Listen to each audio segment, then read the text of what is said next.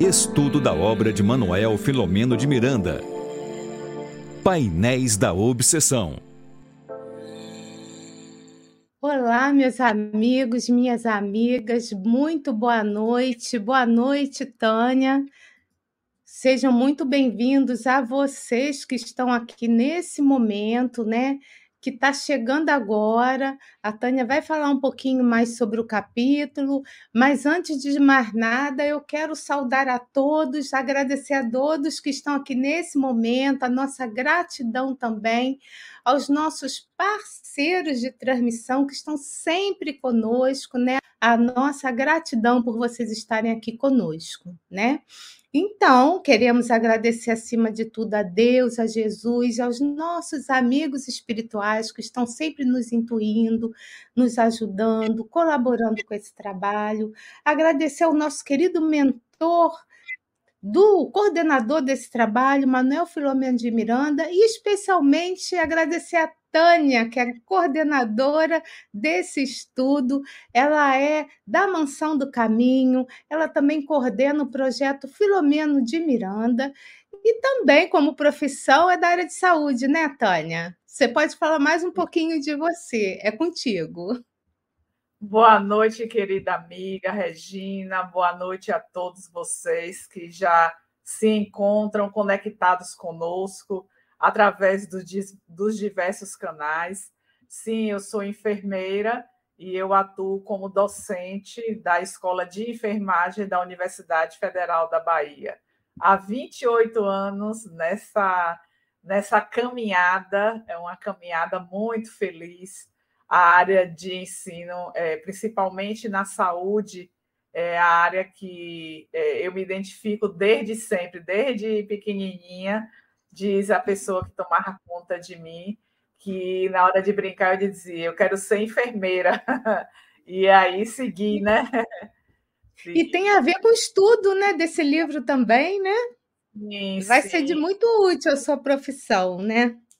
É, e nós estamos hoje, não é, Regina, no segundo capítulo. O segundo Isso. capítulo que é, é intitulado Reencontro e Dor. Eu queria, Regina, se você me permitir, começar falando desse título, mas falando da dor primeiro, né? Quando eu fiz a leitura para o estudo, não tinha como não associar a palavra dor à mensagem que nós temos em O Evangelho segundo o Espiritismo, no capítulo 9, item 7, a paciência escrito por um espírito amigo. Nós sabemos ser a benfeitora Joana de Ângeles, e ela inicia o tópico dizendo para nós que a dor é uma bênção que Deus envia aos seus eleitos. A primeira reflexão, Regina, que eu queria trazer para cada um de nós, nós nos incluímos, estamos aqui como facilitadores mas todo facilitador, ele, em primeiro lugar, traz a lição para si mesmo. Né? É, e a reflexão é: entendemos a dor como uma bênção?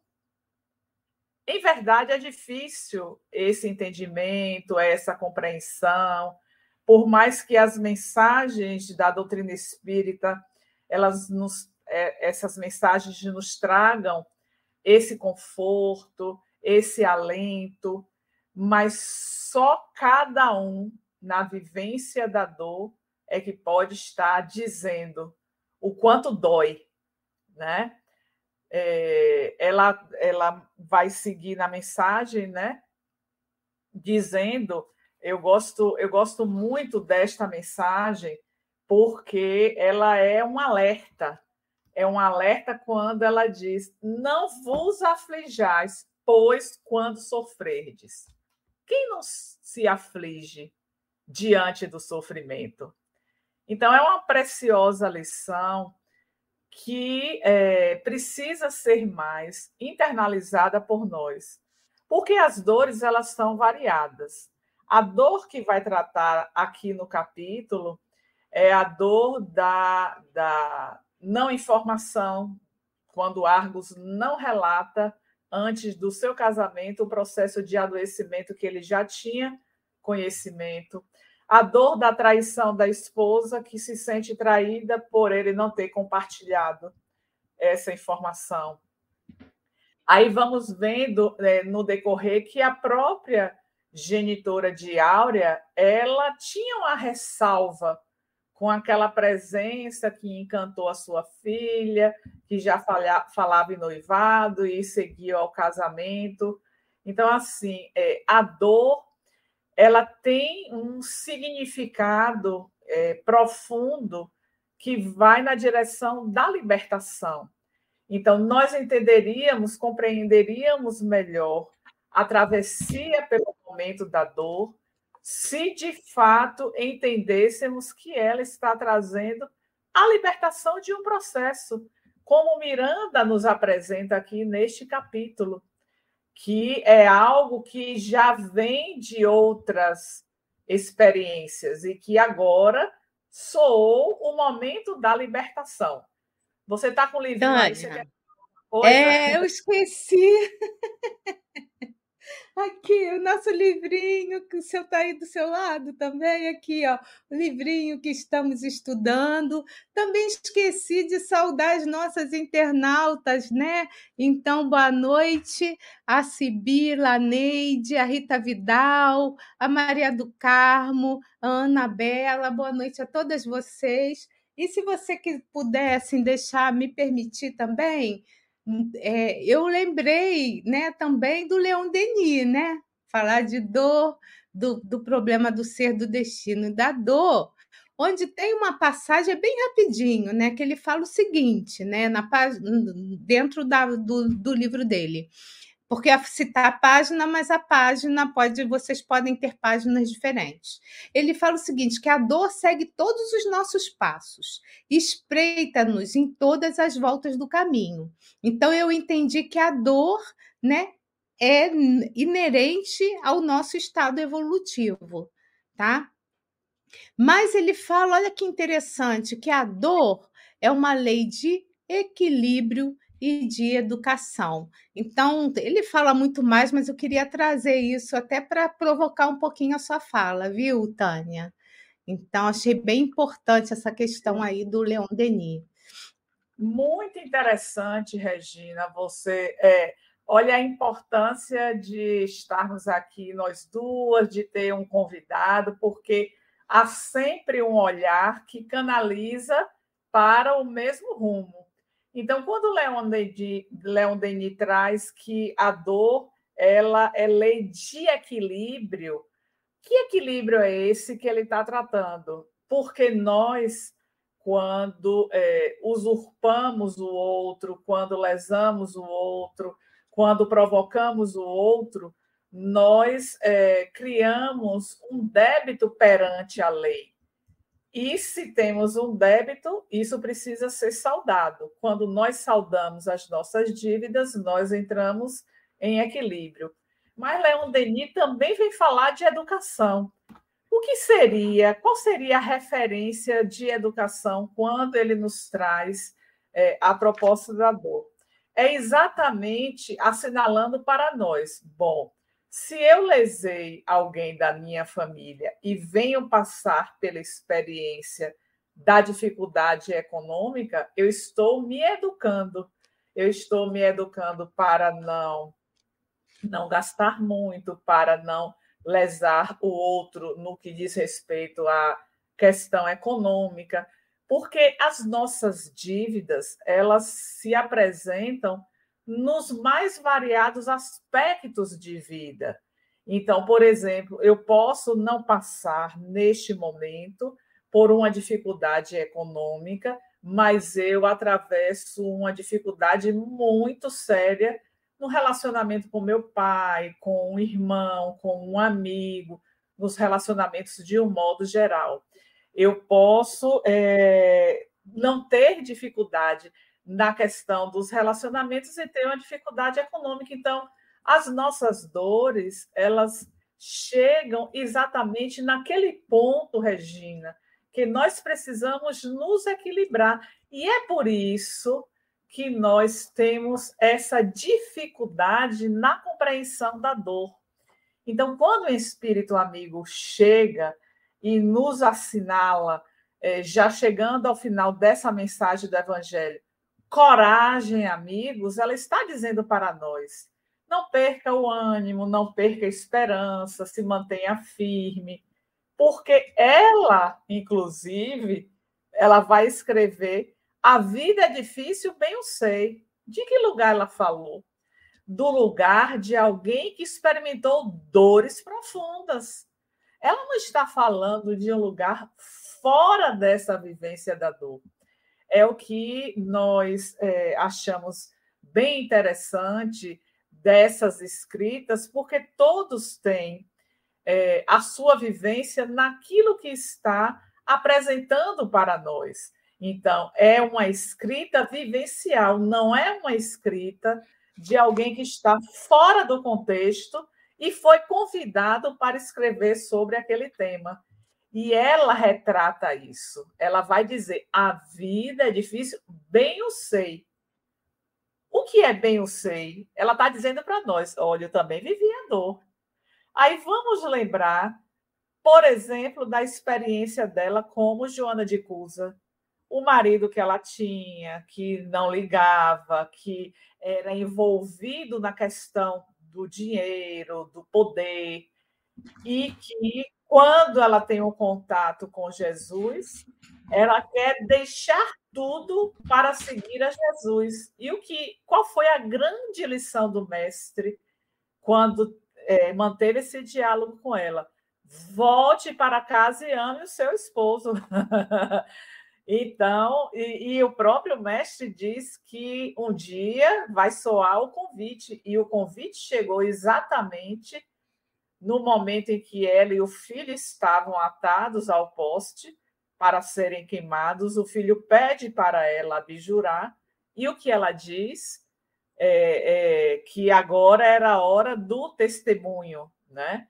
que ela é, já transitou, já fez o que tinha de fazer, que agora ela não não seria naquele momento que ela ia negar. Então, este foi o lugar um dos lugares que ela transitou por conta também não foi à toa, né? Há, há no livro Joana e Jesus, que foi escrito por César Braga Said, ele pegou é, não só entrevistas com o nosso querido Divaldo Pereira Franco, mas também relatos de livros, onde é, ele, ele justifica a necessidade de Joana de Cusa ter passado por aquela experiência por conta de, de dívidas antigas. Então, todos nós transitamos por essa lei de débitos e de créditos. E aí vem Leon Denis para falar para nós que a dor é lei de equilíbrio e, e educação, ou seja, ela vai nos direcionar. E aí, quando a gente pensa, Regina, na educação, vamos pensar naquele lugar onde nós conseguimos extrair as melhores lições. Porque o que, é que acontece com algumas pessoas? Eu vi recentemente de uma pessoa amiga dizer: é, eu passei por essa experiência difícil e naquele momento eu pensei: por que, que isso está acontecendo comigo? É a revolta é aquele, aquele lugar que a gente não se acha merecedor de atravessar a experiência dolorosa. Sim. O outro pode sofrer, eu não. O que é que você acha disso, Regina? Eu estava pensando, quando você fala, eu estava doida para falar assim, como mãe, eu fiquei pensando, né? Como deve ter sido difícil para a Joana de Cusa. Era o filho dela que estava ali, que estava sendo queimado, né? Que ia ser queimado junto com ela. Então, não, a gente acha lírico e bonito, mas também não foi fácil, não. Ali não foi fácil.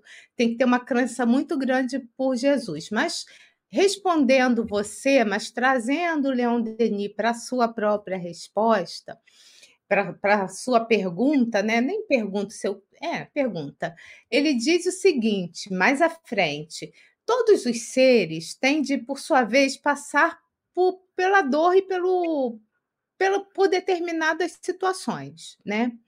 Mas ele fala que a ação é bem fazeja para quem sabe compreendê-lo, mas somente podem compreendê-lo aqueles, aí aqui é a questão do sofrimento, aqueles que lhes sentiram os poderosos efeitos. Então, assim, não adianta nada a gente passar por um sofrimento, né? Pela dor, se a gente, como você falou, se a gente se revolta. Sempre gosto de lembrar eu, eu fico até repetindo o tempo todo: se Deus é justo, é bom, onipotente, onipresente, né? Se Ele ama todos nós como filhos, se Ele ama o homem bomba, assim como Ele ama a Madre Teresa de Calcutá, assim como Ele me ama, assim como Ele ama a Divaldo Franco, a você e a todas vocês que estão nos assistindo. Então, se Ele é justo e bom, Ele não quer o mal do seu filho. Ele não quer, né? Então, por que que em determinada situação, se a gente acredita em Deus, a gente se revolta? A dor é profunda, a gente bem sabe disso, né? Sentir a dor, o sofrimento por determinadas coisas que a gente passa é lícito, mas é, não pode haver revolta, né? E até porque a gente pode transformar esse sofrimento, essa dor, eu sei que são coisas diferentes, mas a gente pode também transformar isso em trabalho, porque o trabalho ajuda a gente a superar as dificuldades. Né? Bastante. É, a ocupação do tempo, que é imprescindível para a travessia da tempestade e da dor. Então, nós precisamos, de fato, está é, buscando esta ocupação do tempo com coisas, com ações que sejam salutares, que realmente venham preencher essa lacuna que a dor deixa dentro de nós. Porque o que é que vai ser? Qual o significado dessa dor?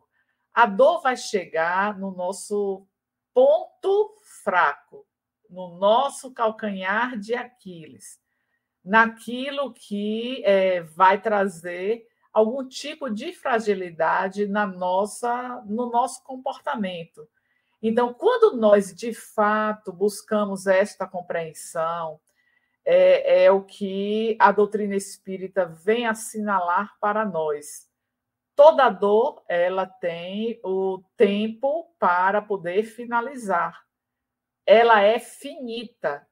E quanto mais nós ficamos com este com este é, sentimento de revolta, com, com a negação daquilo que a gente está vivendo, porque a depender da situação, a gente próprio vai ficar é, com, aquela, com aquela sensação de que não está acontecendo aquilo com você. Eu não sei se vocês já passaram por, por experiências assim.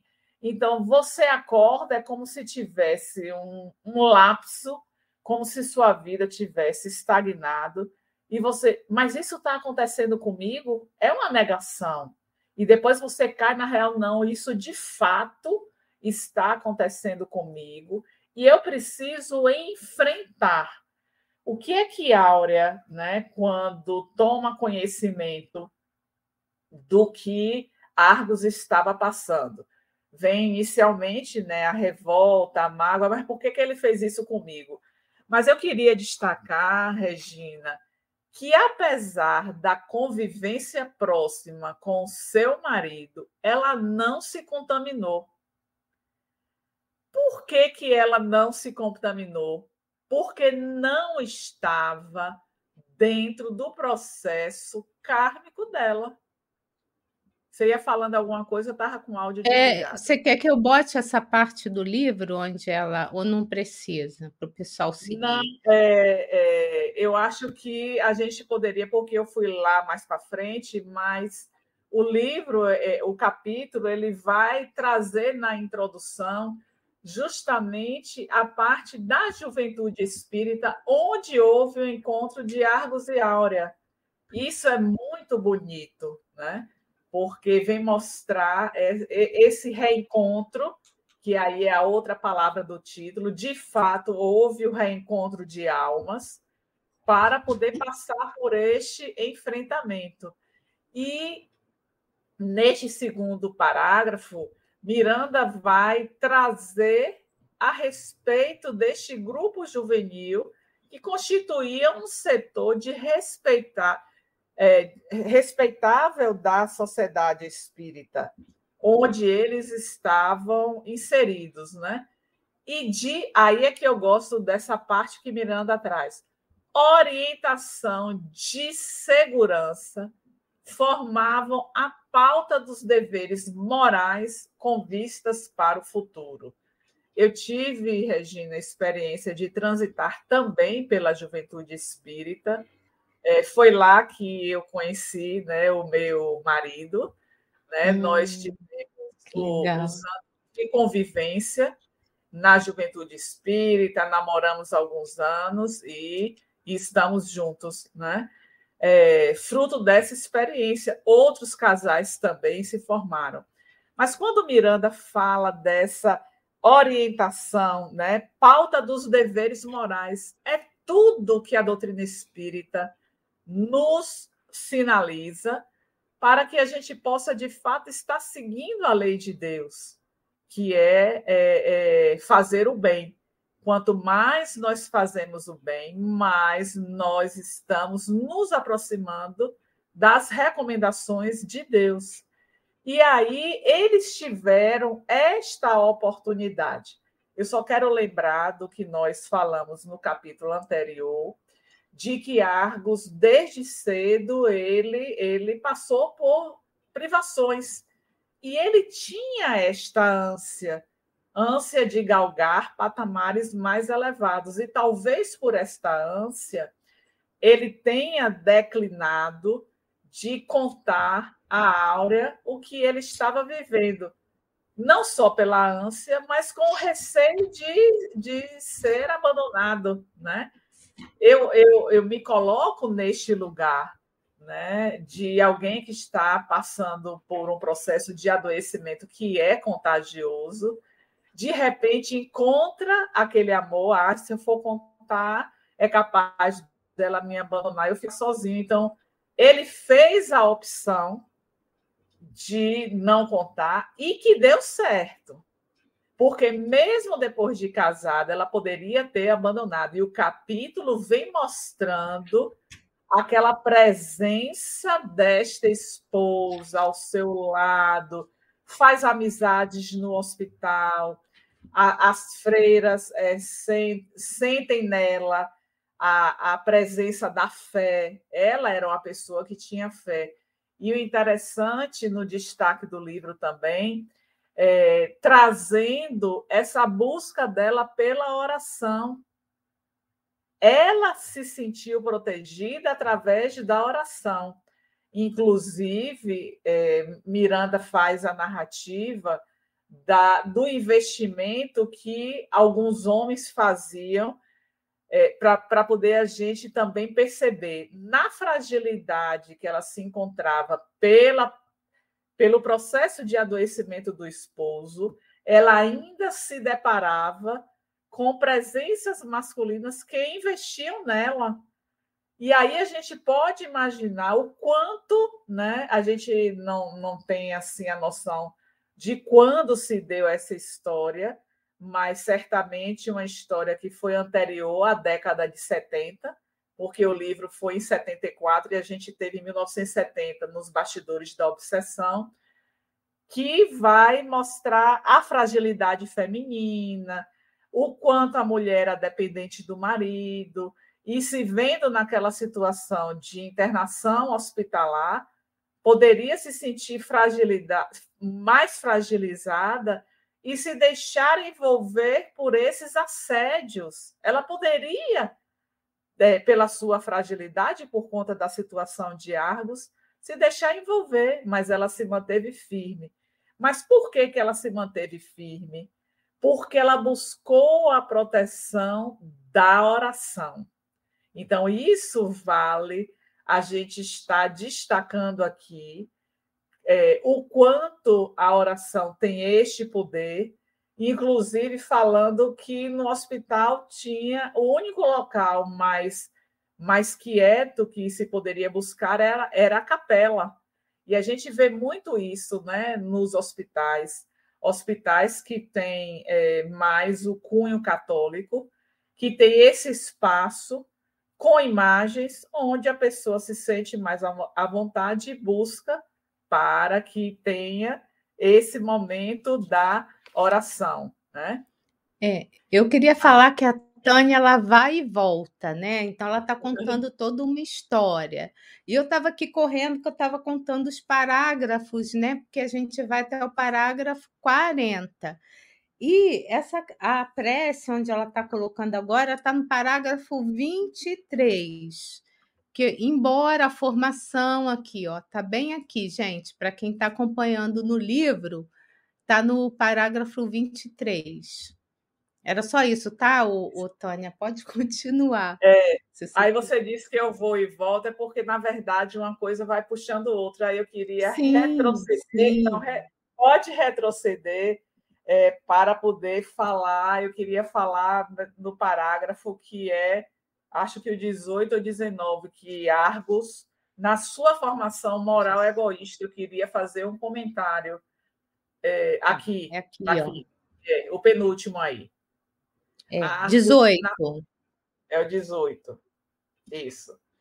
Argos, na sua formação moral egoísta, ambicionando o prazer, não conjecturara quanto ao sacrifício que impunha a pessoa a quem pensava amar.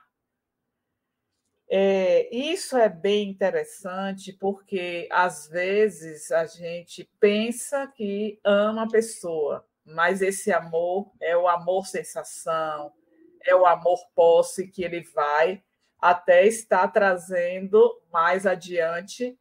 É, 19. né? É, o amor ainda é filho do imediatismo. E aí a gente pensando nesse nesse toque de egoísmo que Miranda faz faz a, a, a pontuação em relação ao perfil de Argos, a gente volta lá para o Evangelho segundo o Espiritismo, capítulo 11, item 11, onde é, Emmanuel vai escrever é, essa página o tópico 11, trazendo o egoísmo como chaga da humanidade. Eu já falei sobre isso e gosto muito deste, deste trecho do Evangelho, porque Emmanuel vem assinalar o que somos todos nós. Pessoas egoístas, que o egoísmo é uma chaga, uma chaga que ainda não conseguimos debelar, porque ainda não conseguimos debelar. Aí vamos lembrar situações que aconteceram quando de fato a pandemia se instaurou no mundo. Aí vimos no nosso meio a necessidade de uso de máscaras, de higiene das mãos com álcool gel. E esses produtos ficaram com preços fora do alcance de pessoas de baixa renda. Aqui nós tivemos, Regina, é, logo neste princípio mesmo, o galão de álcool gel de 5 litros sendo vendido a 200 reais. Então, como é que a gente tem condições de ter uma proteção se é, eu não tenho o um mínimo para a minha sobrevivência? Fala. Não, eu ia falar quando você, no início, você você achava o álcool gel, né? Porque no início da pandemia o álcool desapareceu também, né? Em muitos é. locais. É. E aí, é, pessoas que se utilizaram deste momento para superfaturação, né? E assim, é, isso é egoísmo. Enquanto eu acumulo para não faltar para mim, é, é, é, a lei da oferta e da procura. Se some do mercado, eles vão botar um preço maior porque vai encontrar aquele que vai querer comprar. E era isso exatamente que acontecia. Então, quem era que comprava? Aquele que tinha o recurso. Quem não tinha o recurso ficava à mercê da contaminação. Então, isso é um exemplo muito recente que vem mostrar para nós o quanto essa chaga ainda está no nosso mundo íntimo. E aí a gente vai e pensa: de que maneira eu posso trabalhar essa chaga? Aí é cada um que vai identificar as formas, as maneiras de estar se observando e estabelecendo metas a alcançar para poder vencer isso. Porque se eu reconheço que eu tenho ainda o egoísmo dentro de mim, vai ser mais fácil esse trabalho. Agora, muita gente, Regina, não reconhece, não se acha egoísta e está agindo e trazendo essa mazela, como Emmanuel coloca, chaga moral. Ou seja, eu preciso trabalhar mais este meu olhar voltado para o bem, que é a lei de Deus. Então, Argos, ele trazia isso no seu comportamento. E foi isso que fez com que ele não contasse. Mas aí a gente ainda volta só mais um pouquinho para poder pensar naquilo que foi a grande experiência dolorosa vivenciada por Áurea. Porque nós, é, é, através da vivência da dor, vamos é, encontrando mecanismos que vão nos fortalecendo. Né? Então, nesse fortalecimento, eu vou encontrando recursos dentro de mim mesma para poder avançar de forma mais segura. E aí, quando eu estava fazendo a leitura né, desse trecho, é, quando diz áurea, jovem, inexperiente, é o parágrafo 18, salvo engano, é, que vem antes Não. desse de Argos na formação. 16, eu vou botar 16, aqui. 16. Áurea, jovem e inexperiente. Isso. Jovem inexperiente, presa de tormentosas incertezas, passou a enfrentar o primeiro grande testemunho que iria amadurecer para melhor entender a vida. E aí, quando a gente lê é, esse trecho, a gente fica a pensar quantas vezes nós já enfrentamos grandes testemunhos. E parece, Regina, que são estes testemunhos que nos tornam mais fortes para a vida. Sem eles, a gente né, estaria, claro, né?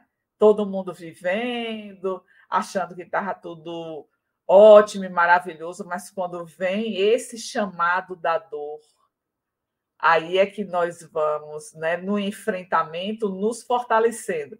Depois que passa essa tempestade, quando a gente olha para trás, meu Deus, eu passei por essa experiência e eu sobrevivi. Isso é bacana. Mas na hora do enfrentamento, nós não temos essa lucidez, essa clareza. E aí eu fiquei fazendo uma revisitação a minha trajetória até aqui e observando esses momentos mais delicados, né, que nos deixam fragilizadas. E como foi este enfrentamento? Agora, o bacana de tudo é no futuro, quando você olha para trás. Quando você percebe é, situações, por exemplo, que você nem imaginava que ia tirar de letra, digamos assim. Na hora você você não acha que tem condições, você você sofre, você chora, você não dorme direito, às vezes você nem dorme, porque você é tomada assim, você é invadida sim pelo sofrimento, pela dor. E aí a gente vai vendo o quanto a nossa doutrina ela é consoladora, ela traz esse alento a nos dizer tudo passa, é, é um momento de aprendizado, é um momento de libertação. Então, é pensar como escreveu um espírito amigo. Bem dizer quando sofrerdes.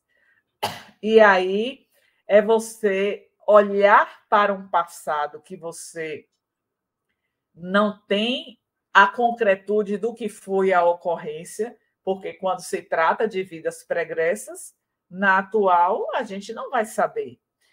E, claro, se nós não somos médios, talvez com a mediunidade isso seja possível. Mas, graças a Deus, tem o esquecimento do passado.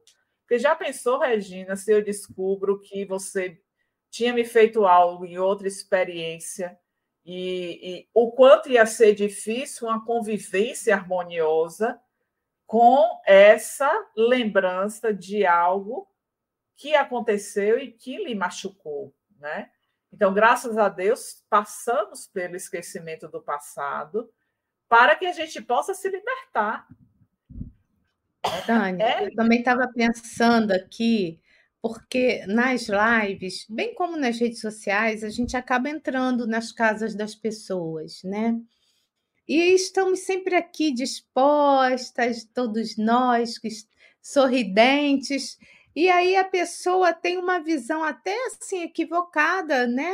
Porque não sabe o que, que o outro está passando. E até nas redes sociais, já reparou? Todo mundo é bonito, todo mundo quer tirar uma foto linda, né? Ó, ó. E a gente, e as pessoas não sabem, elas acabam fantasiando, né?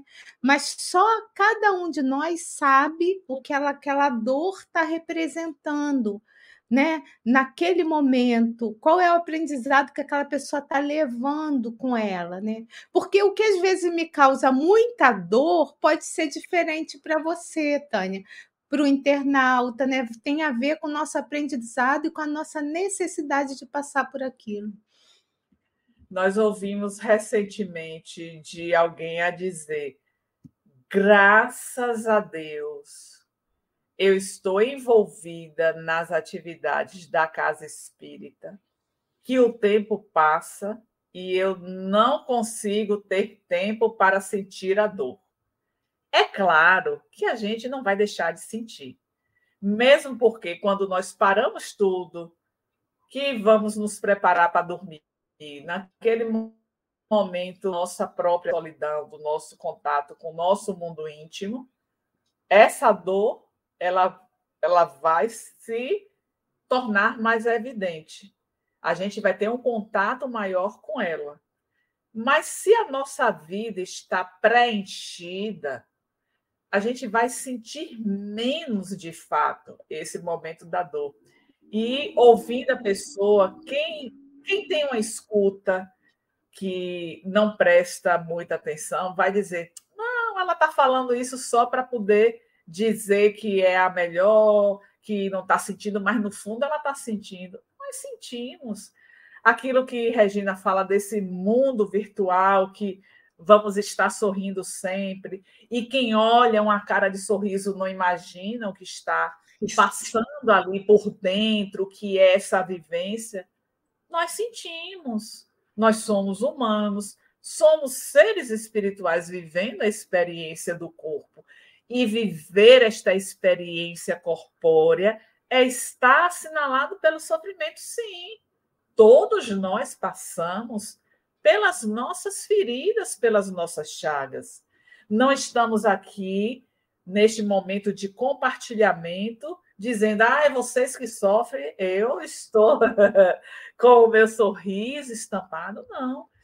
Cada um tem a sua marca que precisa retirar. Onde está essa marca? Em nosso corpo intermediário. E vamos tirar sim. Agora, o destaque é: temos que saudar tudo que ficou devedor a vida nos ensina, não crie mais débitos, para que não vá acumulando a sua dívida. Então, com a consciência mais lúcida, nós vamos entendendo que é preciso errar menos. Não significa, Regina, que a gente vai de hoje para amanhã, de hoje para o próximo ano, deixar de se equivocar.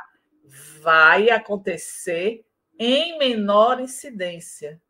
E que bom, porque esses conteúdos eles já estão se transformando nas ações que é o que espera de cada um de nós. cada vez mais diminuindo esta lacuna do conhecimento para a ação, nós estamos nos preparando para poder errar menos. Quer falar aí, Então, Regina? Tânia, em cima da sua fala, eu já trouxe o parágrafo do que você está falando. Olha o que ele diz, ó, a sadia fraternidade, não medrando nos corações, como seria de desejar, se responde pelo despreparo das criaturas para os cometimentos mais graves e nobres, dentre os quais o amor assume papel preponderante. Ele diz que tem que medrar a fraternidade dos nossos corações, tem que surgir, tem que brotar. E quando não medra, quando não brota, né? Então a gente vai ver que os, as dificuldades elas vão aparecer. E aí eu queria trouxe rapidinho para você continuar falando sobre isso. É interessante esse destaque, porque Miranda vai nos fazer um convite para a vivência do amor. O amor nós já abordamos aqui, mas não nos cansamos também de relembrar, porque é, hoje chegam pessoas que não assistiram é, exposições anteriores, reflexões que já fizemos a respeito deste livro. Então, assim, é, voltando ao Evangelho, nesse capítulo 11, item 8, 9 e 10, eu falei recentemente sobre isso, mas é preciso chamar a atenção do que Lázaro escreve no item 8, que o amor resume a doutrina de Jesus, ou seja, Quanto mais conectados tivermos com Jesus, mais a expressão deste amor, sentimento, vai brotar da nossa alma. Recentemente, uma pessoa fez um comentário em relação a, a uma outra que dialoga nas reuniões mediúnicas. A pessoa que é médium virou para a outra e disse assim: você é uma excelente dialogadora. Deveria reunir o grupo mediúnico para poder informar, orientar. Aí a resposta da pessoa foi: mas o sucesso do diálogo é o amor. De fato, quando a gente vai raciocinar, eu posso ter um discurso que seja um discurso coerente, as palavras sejam oportunas, o diálogo ele tenha um resultado é, que se espera, mas o toque do amor é que vai dar, né? Todo este resultado mais positivo que se espera no diálogo. Mas o amor, Regina, não é só no diálogo da reunião mediúnica, não é só na família. O amor é a mola propulsora, inclusive para poder desfazer estes elos de desafetos que foram criados pelas experiências mal sucedidas que nós tivemos, que nós experimentamos. Então, por que que existe esses laços de ódio? Porque o amor ele está adoecido. E aí a gente fica enseguecida e esquecendo de que a dor vai ser mais se tornará mais amenizada se a gente experimentar a vivência do amor. Isso é fácil? Nada é fácil, mas não é impossível. Desde quando a gente se coloque à disposição para os enfrentamentos, para vencer as nossas amarras, e aí vai. Quantas mazelas nós ainda carregamos? Vem o egoísmo. Então, o egoísmo sendo trabalhado cada vez mais. Se eu diminuo o egoísmo, eu aumento a minha cota de amor, porque eles são contrários. Se eu ainda estou no auge do egoísmo, o amor ele vai estar mais ausente. Então, se o amor resume a doutrina de Jesus, eu vou trabalhando o amor para vencer essa chaga moral, esta mazela que é o egoísmo. E daí vem esse chamado de Miranda, que é um alerta um alerta para que nós possamos, de fato, é, estar buscando a vivência do amor nos nossos dias. Aí eu lembro que isso repercute muito no meu mundo íntimo.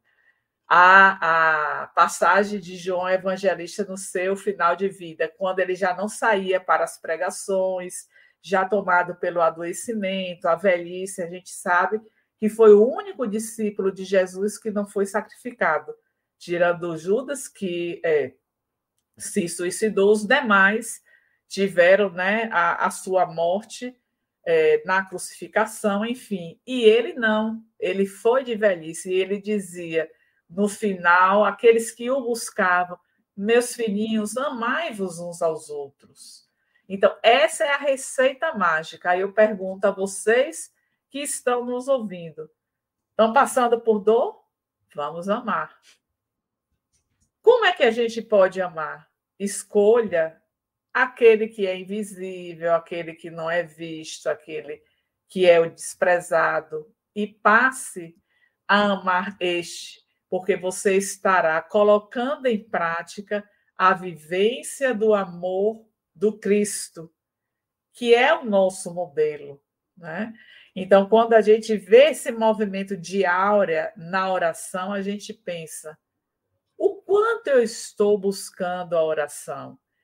É algo que nós precisamos estar atentos, porque se a oração é uma conexão, esta conexão, é, se ela se mantém no nosso cotidiano, eu não vou ter dificuldade de estabelecer no momento da dor, mas parece que a gente lembra bastante da oração quando nós estamos passando pela dor, não é, Regina?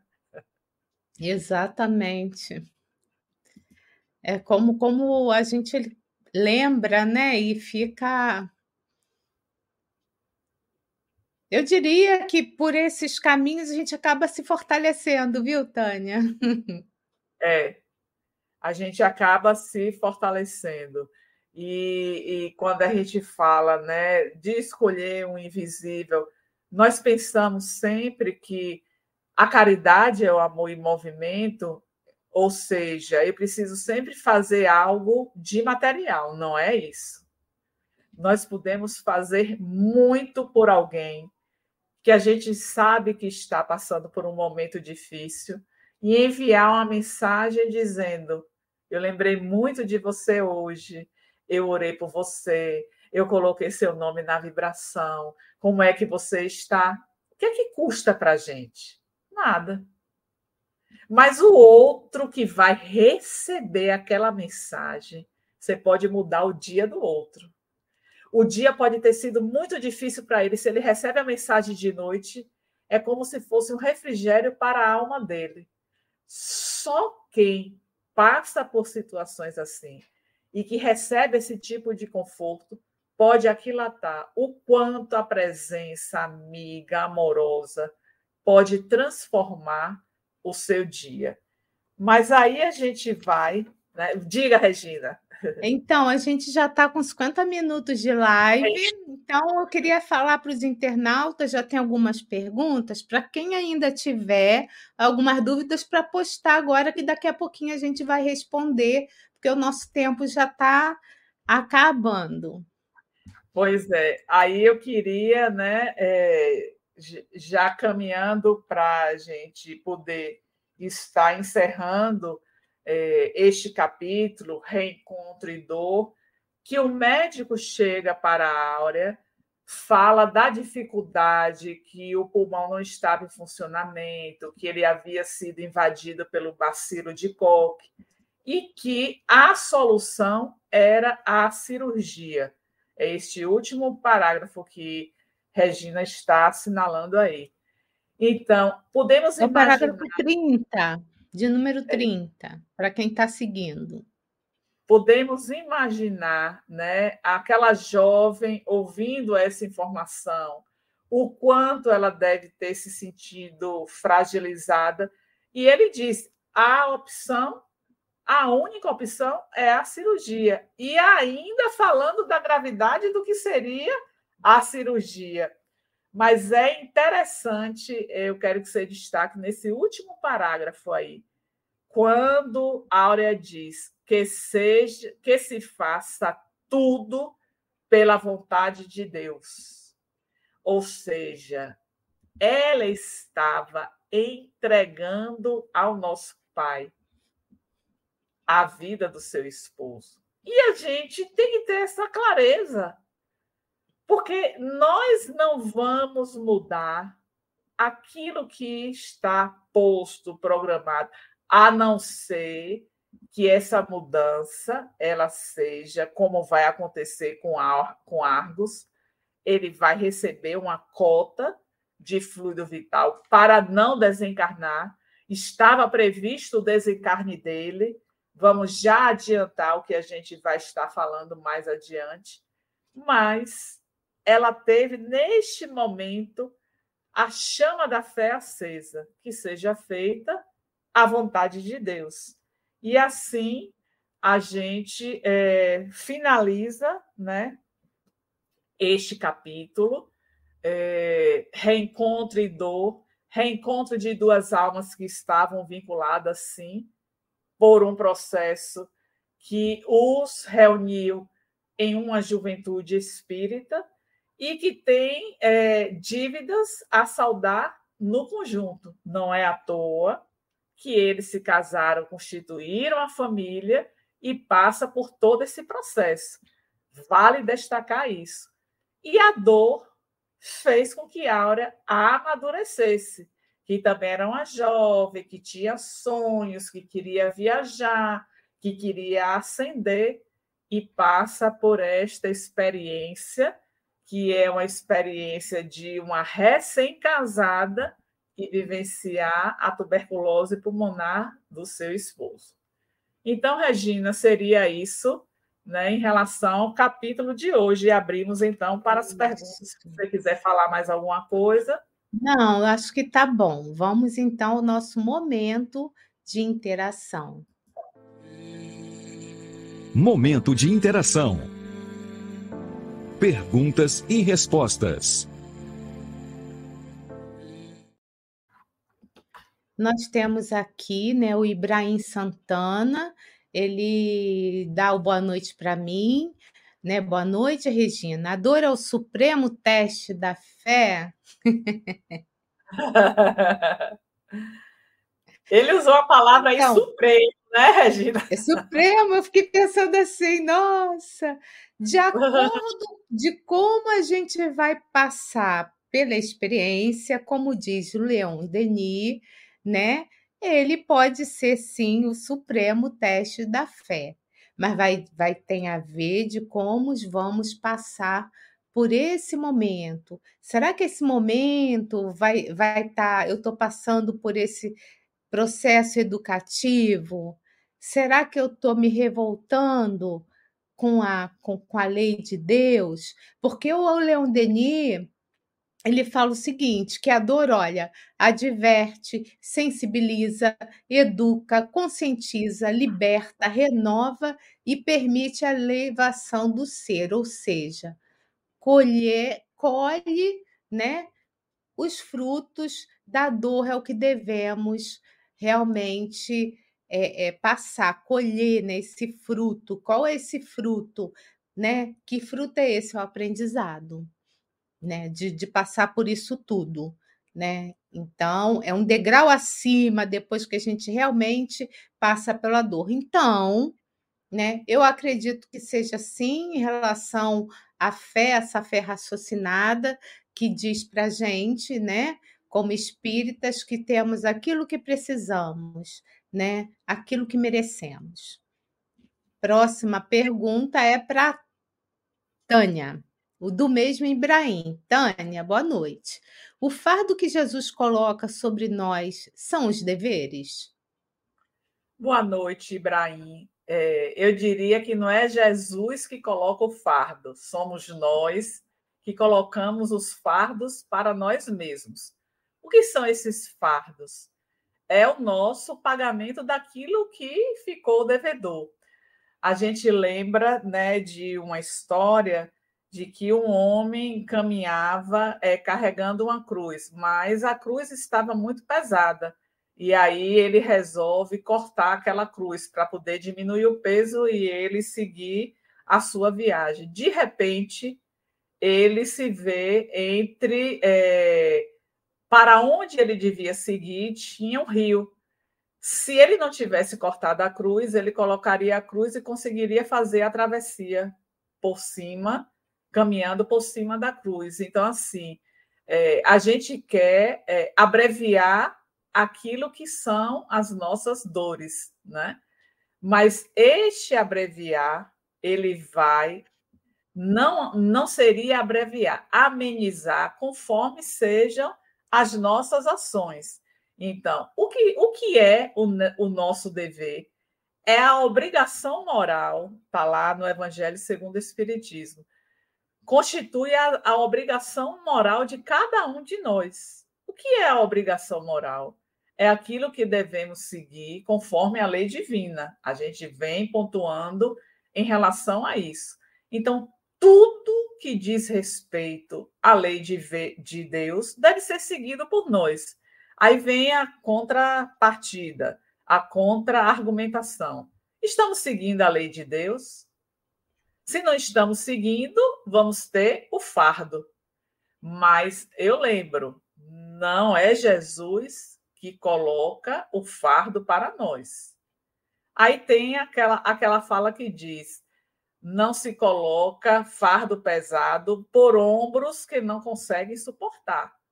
Porque a dor, quando ela chega, ela chega no momento que se sabe que estamos em condições de dar conta, porque senão ela não chegaria.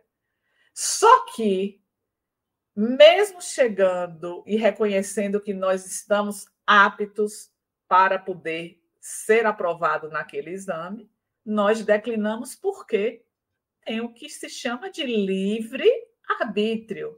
São as nossas escolhas. Então, eu vou escolher não passar por essa dor neste momento.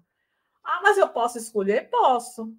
A dor está ali e eu não, não quero essa dor, está muito pesado, não vou resolver isso agora. Quando eu me deparo, por exemplo, com o desafeto. Não, eu vou deixar ele de lado, é, não vou me relacionar. Vamos pensar nesse desafeto que é um familiar. Eu isolo, eu não me relaciono, e eu estou fazendo o quê? Postergando o saldo devedor que eu tenho. E aí Allan Kardec vai nos apresentar no livro Céu e Inferno. Tudo quanto nós postergamos para saldar a nossa dívida, a dívida vai chegar com um débito maior. O que é esse débito maior? Nós teremos que ter mais forças para poder se libertar da dor. Ô, Tânia, vou, vou contar uma rapidinho o meu caso, né? Quando eu descobri que no, no fim de 2021, início de 2022, que eu tinha bruxismo, eu falei assim com Deus: Deus, está acontecendo um monte de coisa comigo. Então, que venha tudo de uma vez. Olha só, não sei, não, tem que saber pedir, né? Que venha tudo de uma vez para eu passar logo pelas coisas, aproveitar a encarnação, essa encarnação. Aí no fim do ano passado veio o quê? Questões ligadas à dor moral. E aí eu lembrei disso que eu pedi a Deus, sabe? Eu falei assim, gente, acho que eu não sei pedir. Agora eu falo com ele assim, eu acho que agora deixa eu respirar. Porque o que aconteceu comigo no, no início do ano foi mais fácil, eu acho que é para todo mundo, do que uma dor moral. E aí, como dói, né? É. Como dói. E aí eu falei assim, tem que saber pedir. Então agora eu falo assim, Deus, dá um tempinho para mim, por favor. Deixa eu re recuperar o fôlego, né, para poder vir uma outra prova para eu passar. Eu estava, enquanto aí, você falava, eu ria beça comigo mesma. E aí a gente vê, né, Regina, é, você está falando de um lugar da experiência corpórea. Quando estamos no mundo espiritual é, discutindo com os benfeitores o nosso planejamento, nós sempre pedimos além do que as nossas forças darão conta de suportar, porque a gente quer a libertação. E aí vem o benfeitor que é sábio, que nos conhece na intimidade, e aí vai dizer: Mas Tânia, você quer passar por isso? Não, não precisa chegar a isso, não. Vamos só com isso. E lá eu ainda fico insistindo, insistindo, eu quero mais, eu quero mais isso, mais aquilo. Porque a gente almeja de fato a libertação. Nós queremos nos libertar. Só que é muito diferente pensar sem esta matéria e quando a gente mergulha, a gente sabe o quanto dói. E aí é nesse momento, Regina, que é, deve passar pela nossa mente. Meu Deus, eu devo ter pedido tanta coisa lá em cima. E agora que eu estou vendo, desculpem, gente, o quanto eu sou fraca. É, ou então o quanto ainda nós que vivemos nessa sociedade ainda somos atrasados e precisamos passar pelas dificuldades né, para o nosso aprendizado, né? Outra do Embraim para mim, mas eu acho que como é a última, a gente pode nós duas respondermos, tá? Então, eu mais ou menos já falei, o Ibrahim pergunta assim, Regina, as nossas imperfeições causam muita dor? Causam. Claro que causam.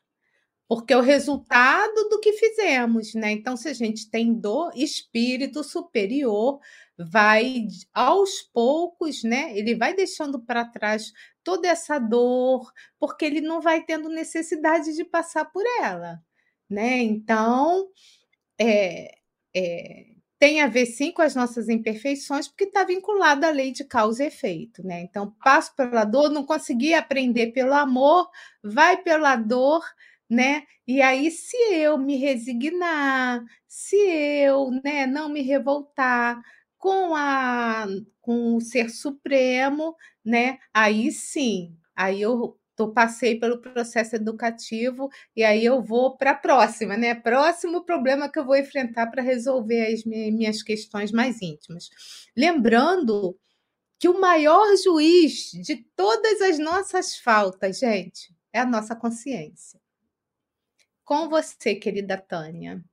É, eu queria só lembrar, porque eu, é, eu havia falado anteriormente para a pergunta que o Ibrahim fez em relação ao dever, né? É, quando se fala dessa obrigação moral, lá no Evangelho segundo o Espiritismo, vem dizendo exatamente, em primeiro lugar, da criatura consigo mesma e depois com o seu próximo.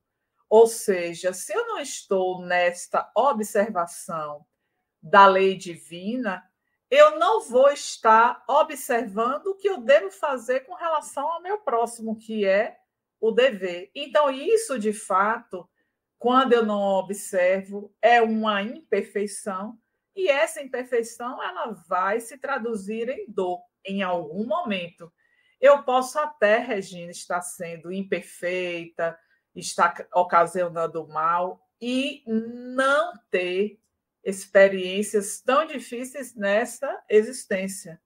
Mas isso pode já acontecer agora sim, não necessariamente. Então, tudo quanto vai acontecer está é, sendo regido por um comando maior que observa quais são as nossas necessidades e aí vê Ai, meu Deus, isso tinha sido programado para ela, mas ela não está dando conta.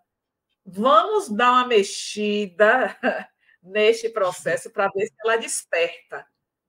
Porque é o que Miranda vem falando aqui é, em relação à postura de Áurea, que foi exatamente no enfrentamento da primeira experiência dolorosa que ela passa a repensar o significado da vida e às vezes é neste momento da dor profunda que a gente acorda. Qual é o meu propósito? O que é que eu estou fazendo aqui? Eu preciso modificar e por aí vai.